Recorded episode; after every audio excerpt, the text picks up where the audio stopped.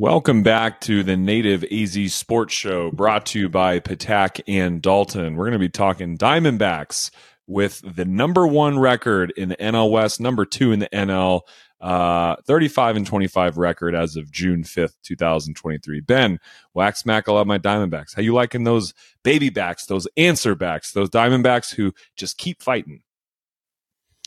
Yeah, you gotta like them. I mean, that sweep of Colorado is beautiful, and and we went to that game, one of the games. Um, they, yeah. they're just a fun team to watch. I just keep saying that over and over again. And I know Nick, you can talk to it a little bit more because you went to another game this weekend um, with the Braves in town. But seeing those attendance numbers back in the thirty thousands, yes. that gets me pretty excited because when you're going to baseball and there's thirty thousand people there, you get into those games. And it used to be rocking down at Bank One Ballpark slash Chase Field. It really was, man. I mean, growing up, right? Like we're in our mid 30s, basically. Uh, we grew up with the Diamondbacks being really good. I mean, we were fortunate that our childhood, both yours and I, I mean, we're millennials, we're middle aged millennials now, 33 and 34. And we remember the late 90s seasons, the 01 02 seasons, where the Diamondbacks won the World Series, where Randy Johnson won four straight Cy Youngs, where this team was extremely talented, competed night in, night out. And the Diamondbacks really, for a long time, were like the number two most popular team in Phoenix. It was the Phoenix Suns always, the Suns town. But the Diamondbacks, I mean, for a long time in that 97 to 03 were the most, the second most popular team in town, wouldn't you say? Yeah. I mean, it, it's not just because I was a kid, but oh, I wanted ASU to watch every, too. I'd probably yeah, well, I, but you know, they felt like ours. We've talked about this a lot. Like you need to be homegrown in order for the Arizona fan base to to get to know you, or you at least need to be here consistently. Um, is probably a better way to put it. And those Diamondbacks during that era were.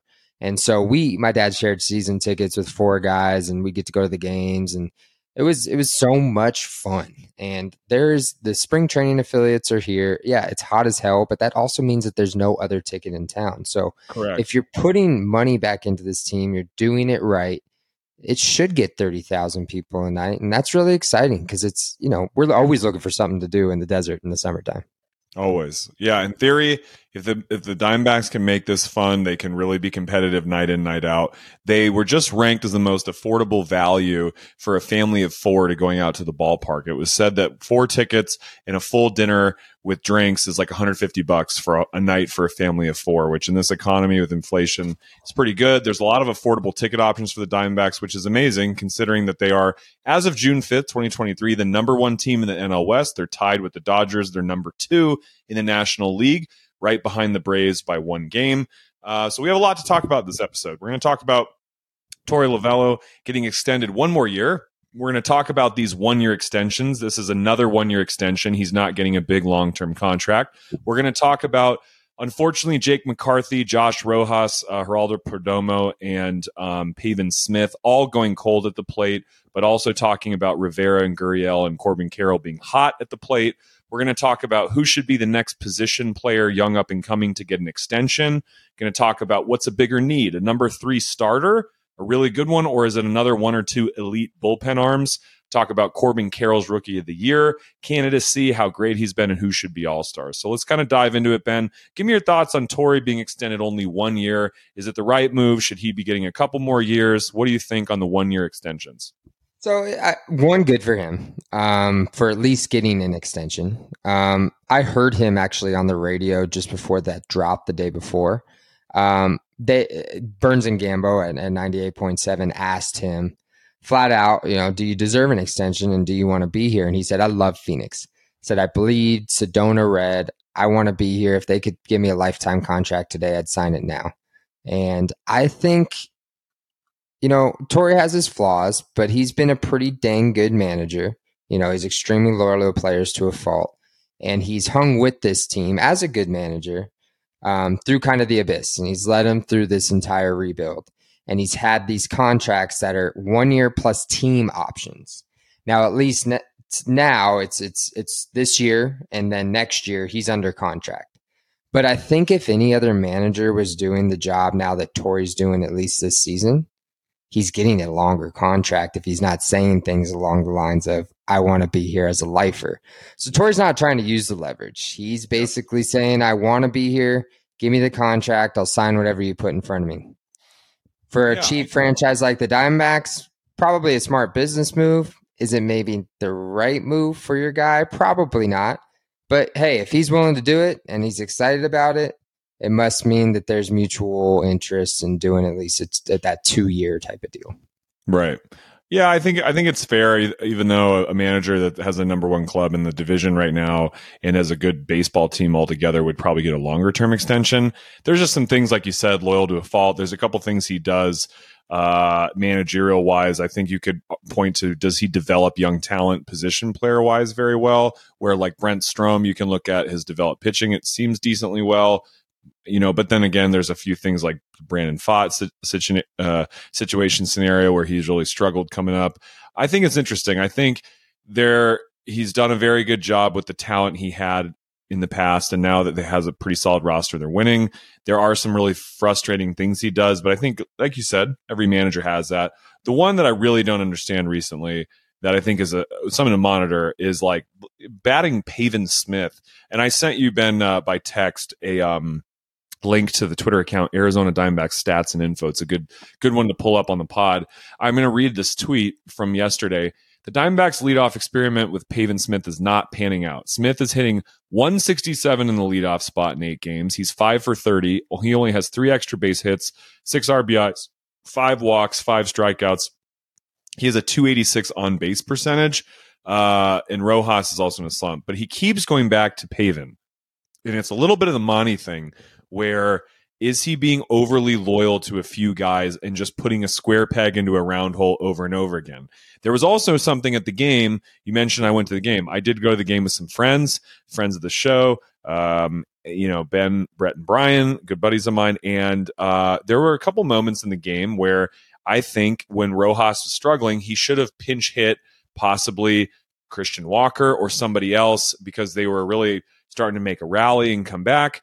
Uh, and he didn't. There were just a couple things like late in game adjustments maybe he could have done. But, you know, I think managers overall have their flaws. Overall, is he a good manager? I'd probably say yes, he's a good manager. Is he an elite one? Time, you know, rem- it remains to be seen. Sometimes he can leave relievers in a little bit too long. You know, there there are things Yeah. that happen. But is he a good Well- manager? Yeah, he is. I'd say he's a good manager. Yeah. And I'm old enough to remember three weeks ago when we were like, oh man, Pavin Smith is kind of back from the dead. Like maybe he's going to become a good player. So, I mean, baseball's so long that things could go round about. The tough part is what you mentioned is we just have so much outfield talent that it's not really worth, you know, he, And- he's not the guy who's worth giving the benefit of the doubt to when things start to struggle. There's Um, other guys but- too in the minors. Fletcher, Canzone, And, then Fletcher came even- up and played well, right? And Thomas Yeah. is still down in the minors. And uh, so I, I think what Torey's been good at is developing young talent to get to a certain point. And I think what the Diamondbacks want to see is he's is he going to go past that point because he didn't last time we kind of had talent. And did we probably rush a rebuild because we were better than we thought we'd be? And Hazen had to kind of go all in before he wanted. Yes. Now they're doing it right, and they want to see can Right. Torey kind of go past that plateau. Yeah. And if he's going to let them not pay him, then so be it. I know. I'll be interesting. It'll be interesting to see how they handle this trade deadline as well. Um, because is is Ken Kendrick going to pressure Mike Hazen and go, "This is one of our best teams. We need to win now. You need to sell on prospects." And I really hope that doesn't happen. I am going to say this June fifth on 2023. I am not giving up any of our absolute blue chip prospects to get guys unless they are highly controllable for years and years, meaning you get a, a surefire number two pitcher for a long time that is already proven. Yes, then you you might be able to talk me into giving up guys like who I think are going to be extremely good: Deyvison De Los Santos, Ivan Melendez, Yu-Min Lin, which is a, a a guy in the minors who's a pitcher, Blake Walston.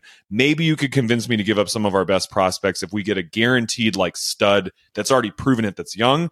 But I, I don't want to trade a bunch of good prospects for a rental. I don't think we're going to, pr- I just don't realistically think we're going to win a World Series this year.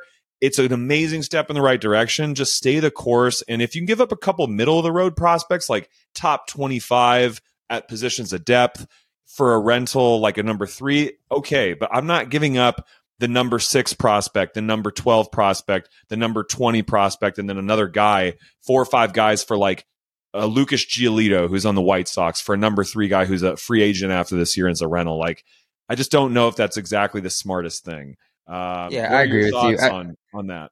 I think you know I would, to be honest, I'd give up Pfaadt if I got a guy who's like a number two with controllable years because I think that's probably similar to what you're giving up. And maybe it's not the young guy you're trading it for you know, a guy in his late twenties.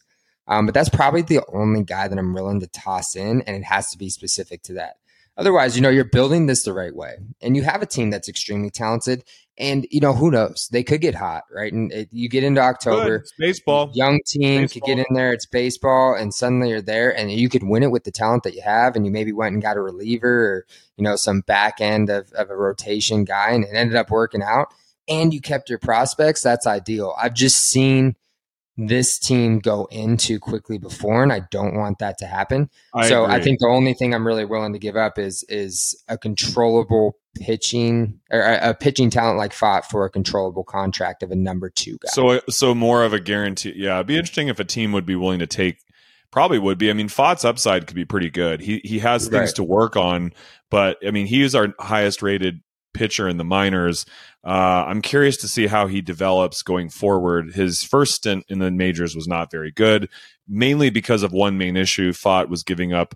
Uh, he was throwing fastballs down the middle with no movement at 93 to 95, and those were batting practice fastballs, and guys were just lighting him up. He he wasn't throwing yeah. 98. He wasn't throwing 97 with late movement. It was like 93 right down the middle, and people were just smacking it. So he gets some adjustments. He has good breaking stuff. I'd be curious to see uh, how he does. So uh, let's yeah. talk. And rarely, Nick, do these pitchers come up and succeed the first time around? Like I'm thinking yeah. Max Scherzer, I'm thinking Trevor Bauer. I mean, even Archie Bradley to a degree. When they first came up, they were Harold, and then it didn't work out right away. Yep.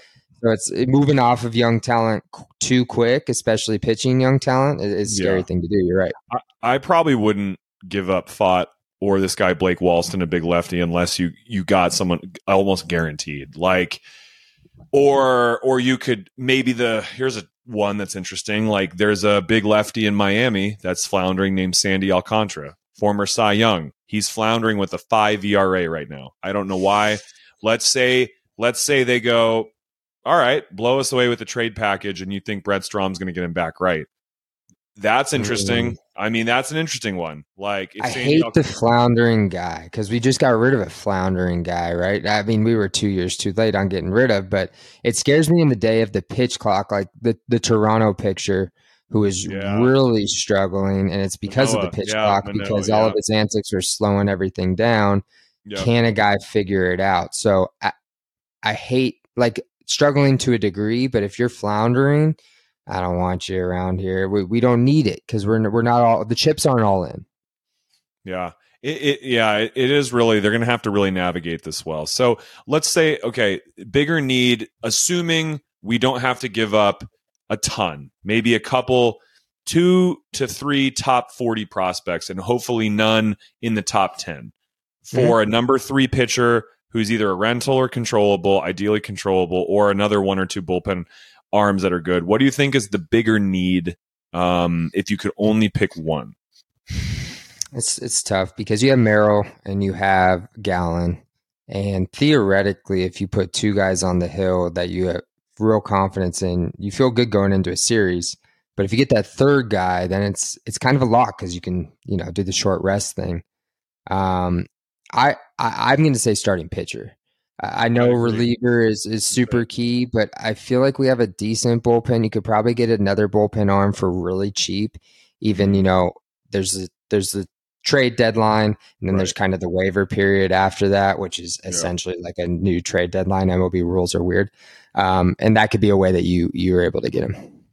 I think you can give up less for a bullpen arm from somebody that isn't competing and contending and is like, hey, I'm going to lose this bullpen guy. I'm going to lose this reliever uh, in free agency next year. You know, especially when it's towards a trade deadline, some guys are be in a position to.